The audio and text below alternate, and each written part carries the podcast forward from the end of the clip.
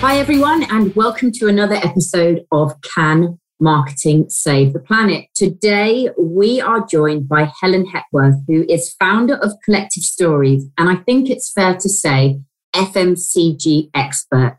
Helen, welcome to the podcast. Thank you for having me. I'm really excited to be here. I'm a huge fan, and I think a spark will happen today. Amazing. So let's kick off with a little bit of introduction to yourself and also how Collective Stories came to be. Yeah, okay. Well, we just actually caught up on that a little bit, and I talked about my journey through retail. I've been in FMCG and retail for many decades. Um, longevity isn't a skill. I'm a really curious person. I'm curious about retail. I'm curious about customers. And about three years ago, I decided to set up Collective Stories. And what we do is we help SMEs to unpick stories. So that is a story around a customer, a story around an NPD proposition, a story around something that they want to get across to a retailer. So it could be anything to do with sustainability, something that we're doing a lot of at the moment. We're helping SMEs get to the heart of the right message and get to the heart of talking about a journey and doing it in a positive way, completely avoiding greenwashing. Um, we have I love what I love what I do. I love the stories aspect. I love the um, reaching out to people and just being curious. Fantastic. So you're an expert on all things FMCG and and indeed our unhealthy relationship with consumption continues to have such a huge impact on the planet. Can FMCG truly ever be sustainable, Helen? Oh, that is such a big question. And if we had hours, I'm sure we could get to the bottom of it between us. But I think the, the thing is, is that it isn't up to FMCG to make people more sustainable. It's up to people. We as people, as humans, are the ones who have to make clever choices what the brands can do to support us is to sell well. So to not sell us things that are irresponsible, to not sell us things that are greenwashing, and to really look at how we purchase and consume do we really want the brands to make the choices for us? We should be taking that responsibility on but it's it's a two-way street. Brands should absolutely sell well. I mean what what do you think right now are the biggest priorities for the fmcg industry? Because like you, we take a look at the, the, the grocers for example the supermarkets. They are doing so much because in effect they are the gatekeepers aren't they? And they and they should be play an even bigger role in deciding what goes on the shelves but what do you think are their biggest priorities right now? Well, you said it, they're the gatekeepers. They are what we call the shop window. You know, think about the tiny stories that are in your house that are probably on your desk now. You know, it's product, it's everywhere, it's messaging what the retailers are doing really well is working behind the scenes to make the big responsible journey based decisions. So we've got to get to this destination of being carbon neutral of having full um, transparency of supply chain etc etc what they can do better at is bringing the customers with them on the journey. So customers need to be spoken to in the right way all of the time. So let's not be preachy. Let's be responsible. Let's break it down. Let's speak in the right way to people, but let's take them on a journey. You will have more success as a retailer, as a big organization, if you engage with your consumers and you use this massive plethora of data you have about these consumers to actually speak to them where they are and speak to them about what matters to them. They, they know everything about us. If you scan your club card or your advantage card, they are constantly assuming things about us. Where is that coming through in sustainability? Are they looking at um, how we want to be spoken to? Are they looking at what we understand? You know, if we were starting a marketing project today, we would in, in the FMCG world, we would get to the heart of the consumer and what they know about us, what they think about us. Are we doing that in retail? Are we doing that in FMCG? On some level, I think we are, but we can do better.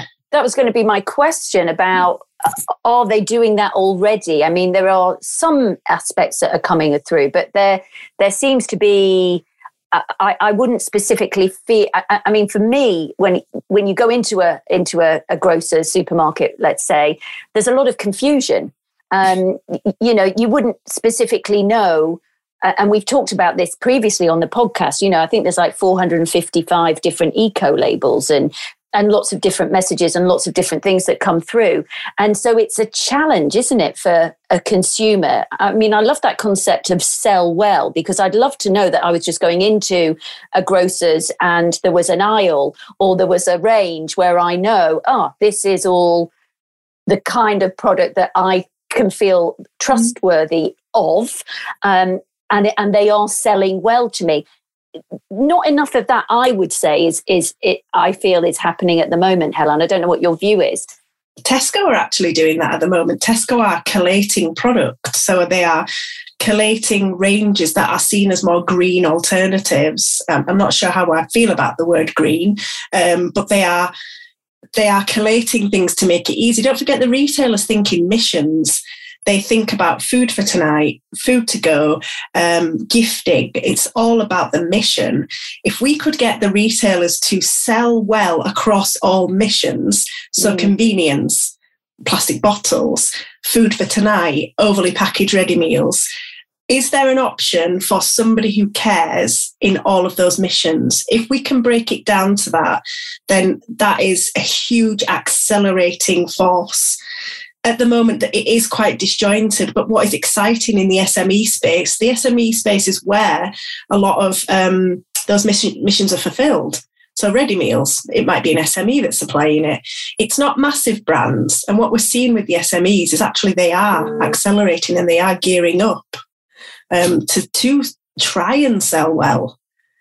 I noticed when you mentioned Tesco's, I noticed they had um, they're starting to put more of the club card, you know, the savings as a club card member within the within the vegan spaces, within within the you know the the oat milks and the and the non dairy versions, and I'm seeing that more prominently. And then I saw recently when I was in there that they had um, essentially a, a point of sale piece of material that said will help you make better choices in terms of saving money in the current cost of living crisis. And it's almost like they are saying to their their customers, you know, if if you are worried, if you do have, you know, uh, a, a, cost of living uh, issue within your family, then what shop with us and we'll take you on a journey that helps you make better choices that helps you save money. And i think you know there, there is that sense of responsibility. I think ever since the pandemic kicked in when the supermarkets absolutely kept society going and, and let's face it they restructured their entire shopper journey overnight, didn't they? Mm-hmm. They absolutely did. You've hit on so many points there. So, club card, club card pricing is an excellent way to lock in loyalty. And again, amassing that data. So, what you found was that maybe certain people didn't have club cards, but now they're going to Tesco and they, they have to have one to access those super, super deals. Club card is the club card pricing aspect is one of the most interesting elements of the last decade, apart from the pandemic and the behaviours that we saw in retail, the club card pricing, people are trying to emulate it now. Boots are doing their advantage card pricing. You know, it's it's after the holy grail that we had lost in retail for a lot of years, which was loyalty. Mm. So, like people were hugely promiscuous. You know, they didn't necessarily always shop in one place. Whereas now, because they have the club card deal, they're much more likely to be a one destination shopper from a sustainability perspective isn't that exciting because we can learn so much about them. But also, it's that relationship thing, Gemma, where if they are struggling with money or not understanding sustainability, that is a transaction that they're entering with that retailer that the retailer is saying, We'll support you. We've collated this range of products. Here it is. It's amazing. Um, and we've made it simple for you your convenience mission has been fulfilled. You might be pushing a trolley, have some kids, or be rushing in for a meal for tonight. We facilitate for you to make an easier choice. Isn't that great?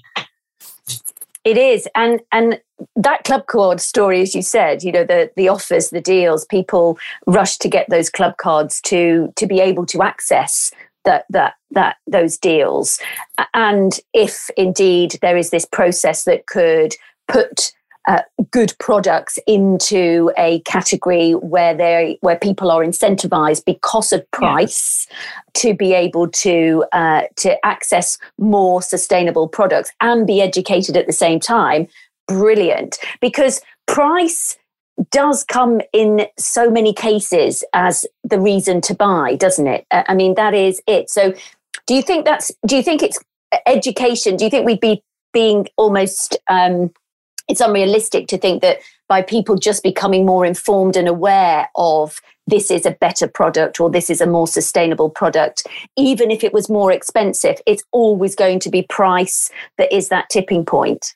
Uh, no, I really, really don't agree with that because I think if we say that it's price, it's the tipping point, it's saying that people who don't have as much money don't care as much or have to make choices against us or have to prioritize their spend to not be as sustainable. And I really don't think that's the case because um, so Asda have got a sustainability store, um, a concept store in one of the least affluent areas of West Yorkshire. It's quite um, it's not it's not about affluence perhaps, but it's you know it's not a very rich area, and they've decided to trial that round there because actually you need to separate that out that that idea that just because yeah. you don't have um, massive amount of money that you're not going to be sustainable. It's about value for money, but it's also about the retailers who let's remember that private label has shot up and exploded in the pandemic and now it's just going to get, even bigger because people have to make sensible choices but also the quality of private label is so big so the retailers own that and they own the responsibility around that mm. and they are very sustainability centric or very mindful of sustainable practice because it's their brand yeah um, so that is a huge pro and a huge bump for sustainability, a huge accelerator. When you were talking then, Michelle, I actually thought, wouldn't it be great if Tesco or Sainsbury's or Morrison's had a club card deal that was green club card deal? Yeah. You know, instead of making it about price and saying you will benefit from this, couldn't there be a people and planet based club card choice? Fantastic. You know, so you could access something that would give some sort of benefit to somebody else because people will make those choices. You see yeah. where you um you know, you make a purchase and they'll say, Do you want to donate to somebody? When you're doing the self-serve checkout, it says, Do you want to donate to somebody? And even if five percent of people take that up, that is a lot of shoppers. You know, over 800 Tesco super supermarkets. Yeah. Yeah, I saw um, recently uh, that Boots actually, with their take back of, uh, they take back a range of, of packaging across, you know, the various different items that they sell in store, and they give uh, they give uh, points back on the Boots card. Yeah. Um, and they give, I think it's uh, you'd have to spend the equivalent of 125 pounds to get those points in a normal shopping experience. But by taking back those those uh, pack those pack that packaging, you get those tri- those that that amount of points just purely doing that. So it's almost like they're not saying buy things. Uh, they're not selling on price, but they're creating a behavior whereby if you just bring something back, you're going to get way more value yeah. than if you were to just keep spending with them. And I think that's almost the reverse yeah. psychology that needs to be done. And that's where these loyalty cards can be so powerful. And back to Tesco's, I mean, their club card yellow stickers now in terms of on the on the shelves. Then they're not telling you this is the cheapest item to buy are they? They're taking products and showing a saving versus the price. And i think again psychologically it's hopefully going to change behaviors of people in the yeah. stores. It's not buy one, get 15 free. It's not consume, consume, over consume and waste. It's more responsible. Temporary price reduction also resonates much better with shoppers because if you have £10 to spend, you don't care if you're getting four for the price of three or whatever because actually it's about saving money and making that budget go further. Yeah. I think the boots example is truly exciting. So the advantage card has always been a huge, huge um, passion project of mine because I, I, worked in Boots at the time when it first launched, and I remember they really positioned it into saying, um, you know, it's about treating yourself and encourage people to have one, and it's got such huge penetration and is such a powerful tool. But Boots have actually taken that and said we can learn more about sustainable shoppers and we can accelerate and um, really acquire this group of quite powerful shoppers FMCG is the clunkiest of places sometimes because if you think you're servicing thousands of supermarkets under your brand, it's very clunky and there's many, many, many, many suppliers. So it's almost like trying to cascade that down through so many levels of so many organizations is very difficult. what I'm trying to get across here is that things take time, but the fastest accelerator in FMCG is the shopper. So, Helen, one area we didn't touch on, but of course is becoming more popular and will clearly have some kind of impact on FMCG, is indeed refillable stations. What's your view on that, and, and how are you seeing that move into this sector? As a bit of a part time academic, I'm hugely, hugely, hugely interested in this concept because category management, which is what my business does, the process of building a range of brands. The thinking behind that in the 80s when it first came out was that actually we needed more than one brand to offer consumers choice. But if you think about a refillable station within an Asda sustainability store or a, a weigh and save, whatever, whatever they call them now, it's reduced choice because we do not need this many variants on offer we will consume what we are offered. And if we're given a choice we will you know sort of think about it and and make a choice based on our needs at that time. But actually sustainable stores with refillable options remove choice. Therefore they're removing that branding opportunity. This is hugely exciting. What does this mean for marketing? If you have a shelf that has one washing powder offer on it what does that mean for all of the other brands that are out there? You know it's hugely exciting. It's groundbreaking. It's very different. I think one of the um, refillable stores offers Vimto on tap, so you can get Vimto. But where are the other brands? And do we need them? It's yeah. pretty. I think it takes a lot of stress out of the shopper journey. I mean, imagine you go and you have three choices. I mean, imagine like the, the confusion goes away the need to think about it goes away. It takes away that need to jump straight to price as well, doesn't it? Of course. And also, it takes away, you know, how how many sparkling waters can you tell the difference between, and how many brands are on shelf? How many mineral water brands will exist if we just put a tap in a shop? Yeah. Can you really tell the difference? It, it, it's it, it's we've built this um, branding and category management perspective, and it's brilliant and it's interesting and it's curious. But actually, let's strip it down. Do we need it all? Exactly. And I think that's a critical question as we talk about how we move forward collectively. Uh, you know, and I can speak for my own example, I go to a refill shop, there is only one shampoo, there is only one conditioner, there are two hand soaps, um, there is one set of uh, washing you know detergent. And and that is what we've been using for the past year with no complaints even though i've got two teenagers that are used to get me this brand get me that brand i can only use this i can only use that. That's all gone out the window and they are just using what is in the bathroom.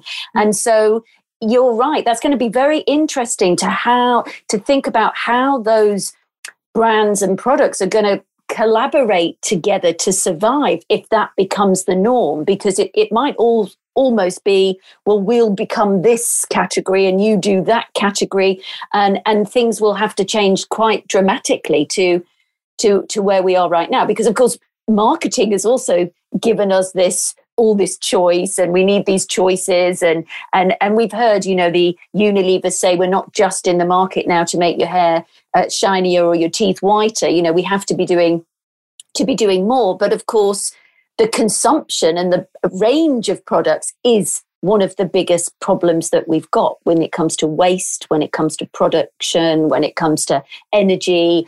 All of that is, is part of the big problem. I would love to hear what the true marketing experts think about this in terms of um, when you learn marketing basics, they will talk about in the um, America in, in the 60s, 50s, when marketing first came out, and they'll always show a picture of a lipstick and a housewife, and this was marketed to the housewife, and it would make her life brilliant and she gets satisfaction. And then the purchase journey and the consumption journey emerged. And we've built an industry based on knowing everything about why you would buy a brand because it aligns with your values, yep. it aligns with what you think and what you know. But actually, sustainability has arrived. And that is probably one of the biggest values for shoppers. And it's smashing a lot of the other purchase based decisions or things that happen at point of purchase. And the circular economy also provides a massive opportunity to innovate and do things differently. Which which brands, which FMCG brands or sectors are you sort of seeing as starting to use that circular journey in, in a good way?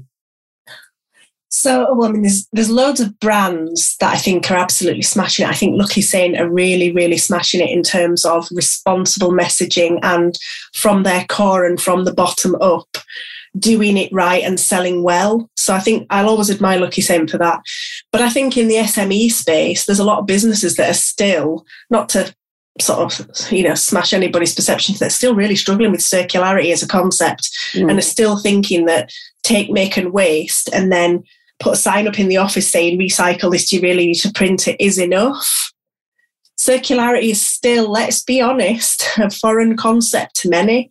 Mm. and the only way that will change is if we encourage our customers and show them why circularity is so important that we're really going to we're really going to make a change with that. SMEs there, there's such a a gap between knowledge in terms of what they've been left on their own for such a long time to just do the bare minimum they think it's enough. And the transition from linear take make and waste to circular economy it feels like there's a chasm in between sometimes marketing, marketing, marketing. This is literally uh, a marketer's world, isn't it? FMCG from what goes on your packaging to what goes at your end of point on your gondola end. What you know, what promotions can you come up with? How does your website look? What more value can marketing offer over and above the price and the things we've been talking about to tell a better story and get people on this sustainable journey with us and, and, and making different choices, I guess, more informed choices about what they buy? I think it's uh, so. I think one one thing you missed out there from a marketing perspective, and I'm very passionate about it because it's my background. It's product. It's actual physical product, and the shop window aspect is the millions of products that are in houses all the time that we're, we're absorbing subconsciously and reading and engaging with and physically seeing them all the time. And I think what we do is we don't use that shop window enough and we don't engage with customers. Brands that do do it are people like Innocent, who have a great tone of voice, are very accessible, aren't judgy or shamey or greenwashy. You know, greenwashy, that's a new term. Um, you know, so the people who engage and use the right tone of voice, who do it in a way that doesn't sort of get people looking at it going, oh, I know I should, but I don't. So that's what marketing can do. Marketing can, from a comms level, smash it because we're all comms experts, but let's take it right down to product level, product usage.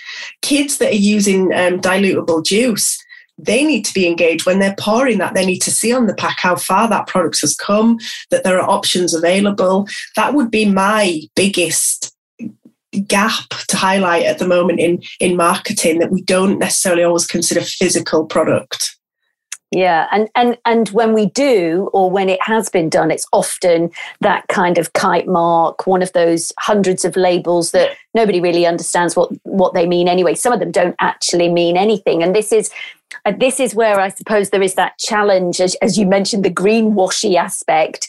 That that where do where do brands and products start with that? And I know you're a relentless networker, Helen. You know you've got incredible uh, connections, and and you've worked across so many different sectors and industries with so many different people. Who do you think's getting that bit right? You mentioned Innocent. You've mentioned Lucky Saint we have, you know, one of the challenges we had when we were talking to um, Philip Kotler about this, you know, can marketing save the planet? And he said, you know, marketing is going to be part of it because it's part of the communication, it's it's part of the problem, uh, but it's been a big part of the problem in getting us to where we we are now.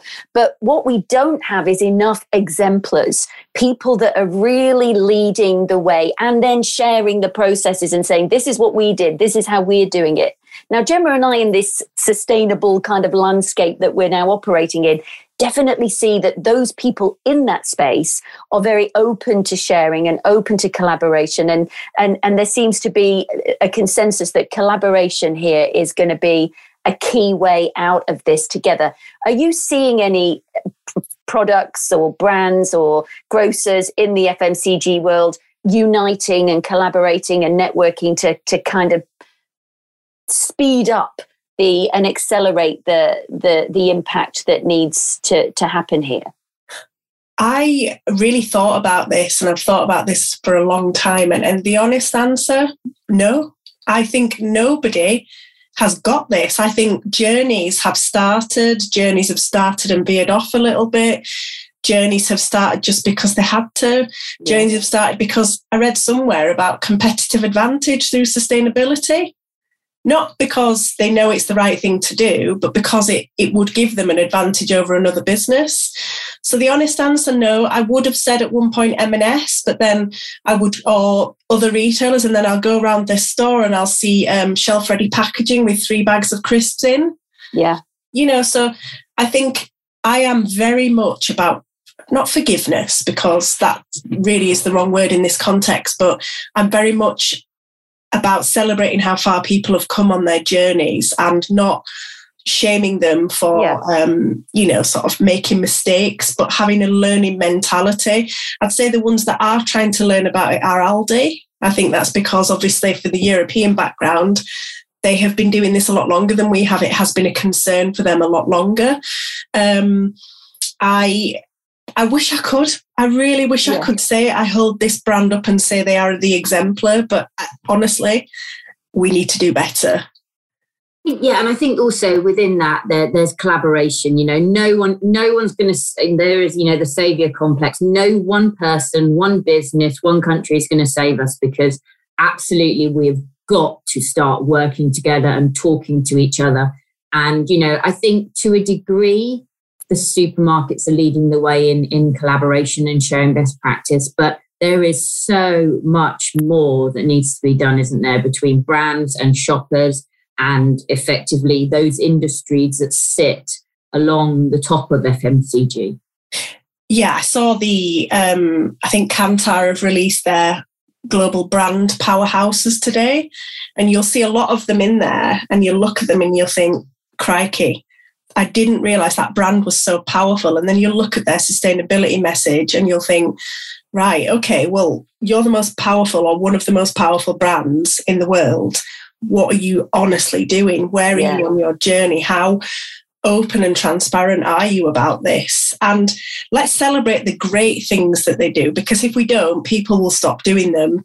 But actually, FMCG could absolutely do more. It yeah. starts with us. It starts with everybody who goes to a, a, a shop, you know, stands at the self scan, thinks, I've forgotten my bag for life. Am I going to risk it across the car park, balancing 15 cucumbers or whatever? and there's a good night. um, but it starts with, or, you know, it starts with the shopper and it cascades up. Absolutely, absolutely, absolutely. Well, Helen, we like to ask all our guests the same quick fire questions at the end of every show. So, number one, can marketing save the planet? Yes, of course we can. Because if we didn't believe that, we, there's just no point But. We are the curious storytellers. We control the stories. We control the stories the brands tell. We control the stories the customers tell us. We interpret those stories. We give them to the brand. Yes, we are. Yes, we can. We are curious storytellers, and we just got to make sure that we are passionate about this and that it, it runs through our veins in everything we do. Fantastic. Fantastic. Um, and what do you hope business looks like, Helen, in 10 years' time?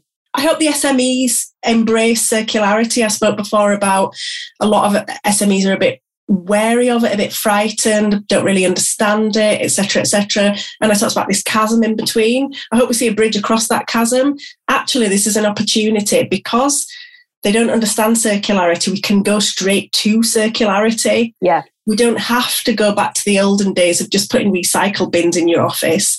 We can leap across. We can really make bigger strides by being braver sooner. And our final question to you is if you were to give one piece of advice to others getting started with sustainable marketing in FMCG, what would it be? So much, so much of this, but to be honest, in fact, probably give me a time frame on this one because I could really go on about it. But don't be frightened of experts. Don't be frightened to approach an expert, a sustainability expert, or somebody who knows a lot about it. Set up mentoring partnerships. access those people who know and ask them questions. Mm. Don't ever think there's a stupid question. Just say, well, well, what does it actually mean? What does carbon neutral mean? What does sustainability mean? Why is greenwashing bad? Have these conversations, be curious, because without curiosity, you'll never form an opinion above what the supermarkets or brands tell you. You need to build your own perspective. Experts are a bit scary. Sometimes I'll meet a sustainability expert and I think, oh, what's my position on that? But it doesn't stop me. You still got to ask those questions. Absolutely, and and that is yeah, and our, in our sustainable marketer manifesto, that's exactly what we champion marketers to do to to ask those questions, to ask ask the you know be courageous if it, it, it does feel a little bit uncomfortable and just ask the questions. Just get that question starting so that you can understand this for yourself. You can then help to educate and understand others. And then, of course, when you're communicating, you're communicating from a place of understanding, not just putting out and serving the brief without really having questioned is this right? Can we really be saying this? Do we really do this? Uh, which is, of course, could get brands and, and organizations into all sorts of uh, challenges with greenwash. So, you know, it's it's being responsible.